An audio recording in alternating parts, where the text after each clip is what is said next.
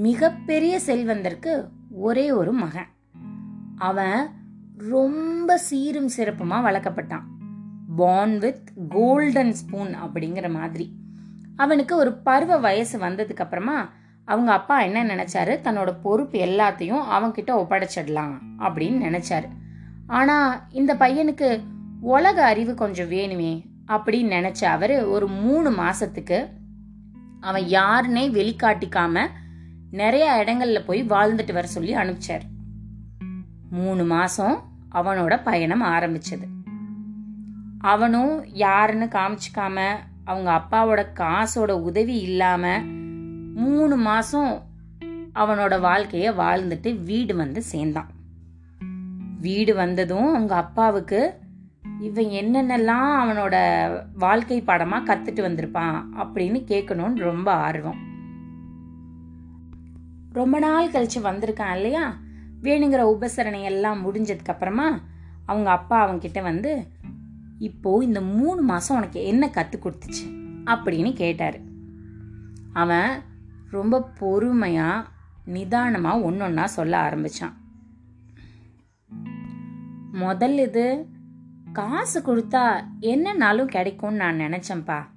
ஆனா வெளியில போய் பார்த்ததுக்கு அப்புறம் தான் தெரிஞ்சது காசையும் தாண்டி நிறையா இருக்குன்னு.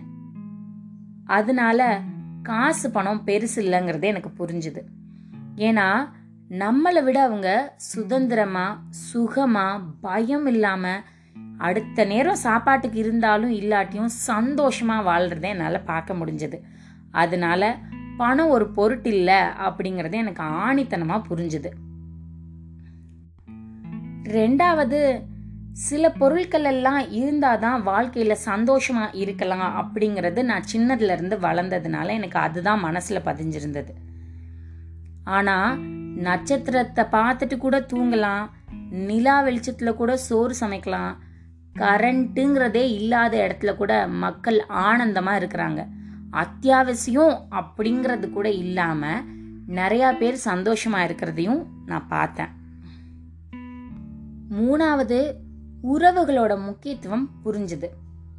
நம்மெல்லாம் இங்க ஏதாவது ஒரு ஆபத்து வந்துச்சுன்னா என்னதான் கத்தி கூச்சல் போட்டாலும் அக்கம் பக்கத்துல இருக்கிறவங்கலாம் வரவே மாட்டாங்க.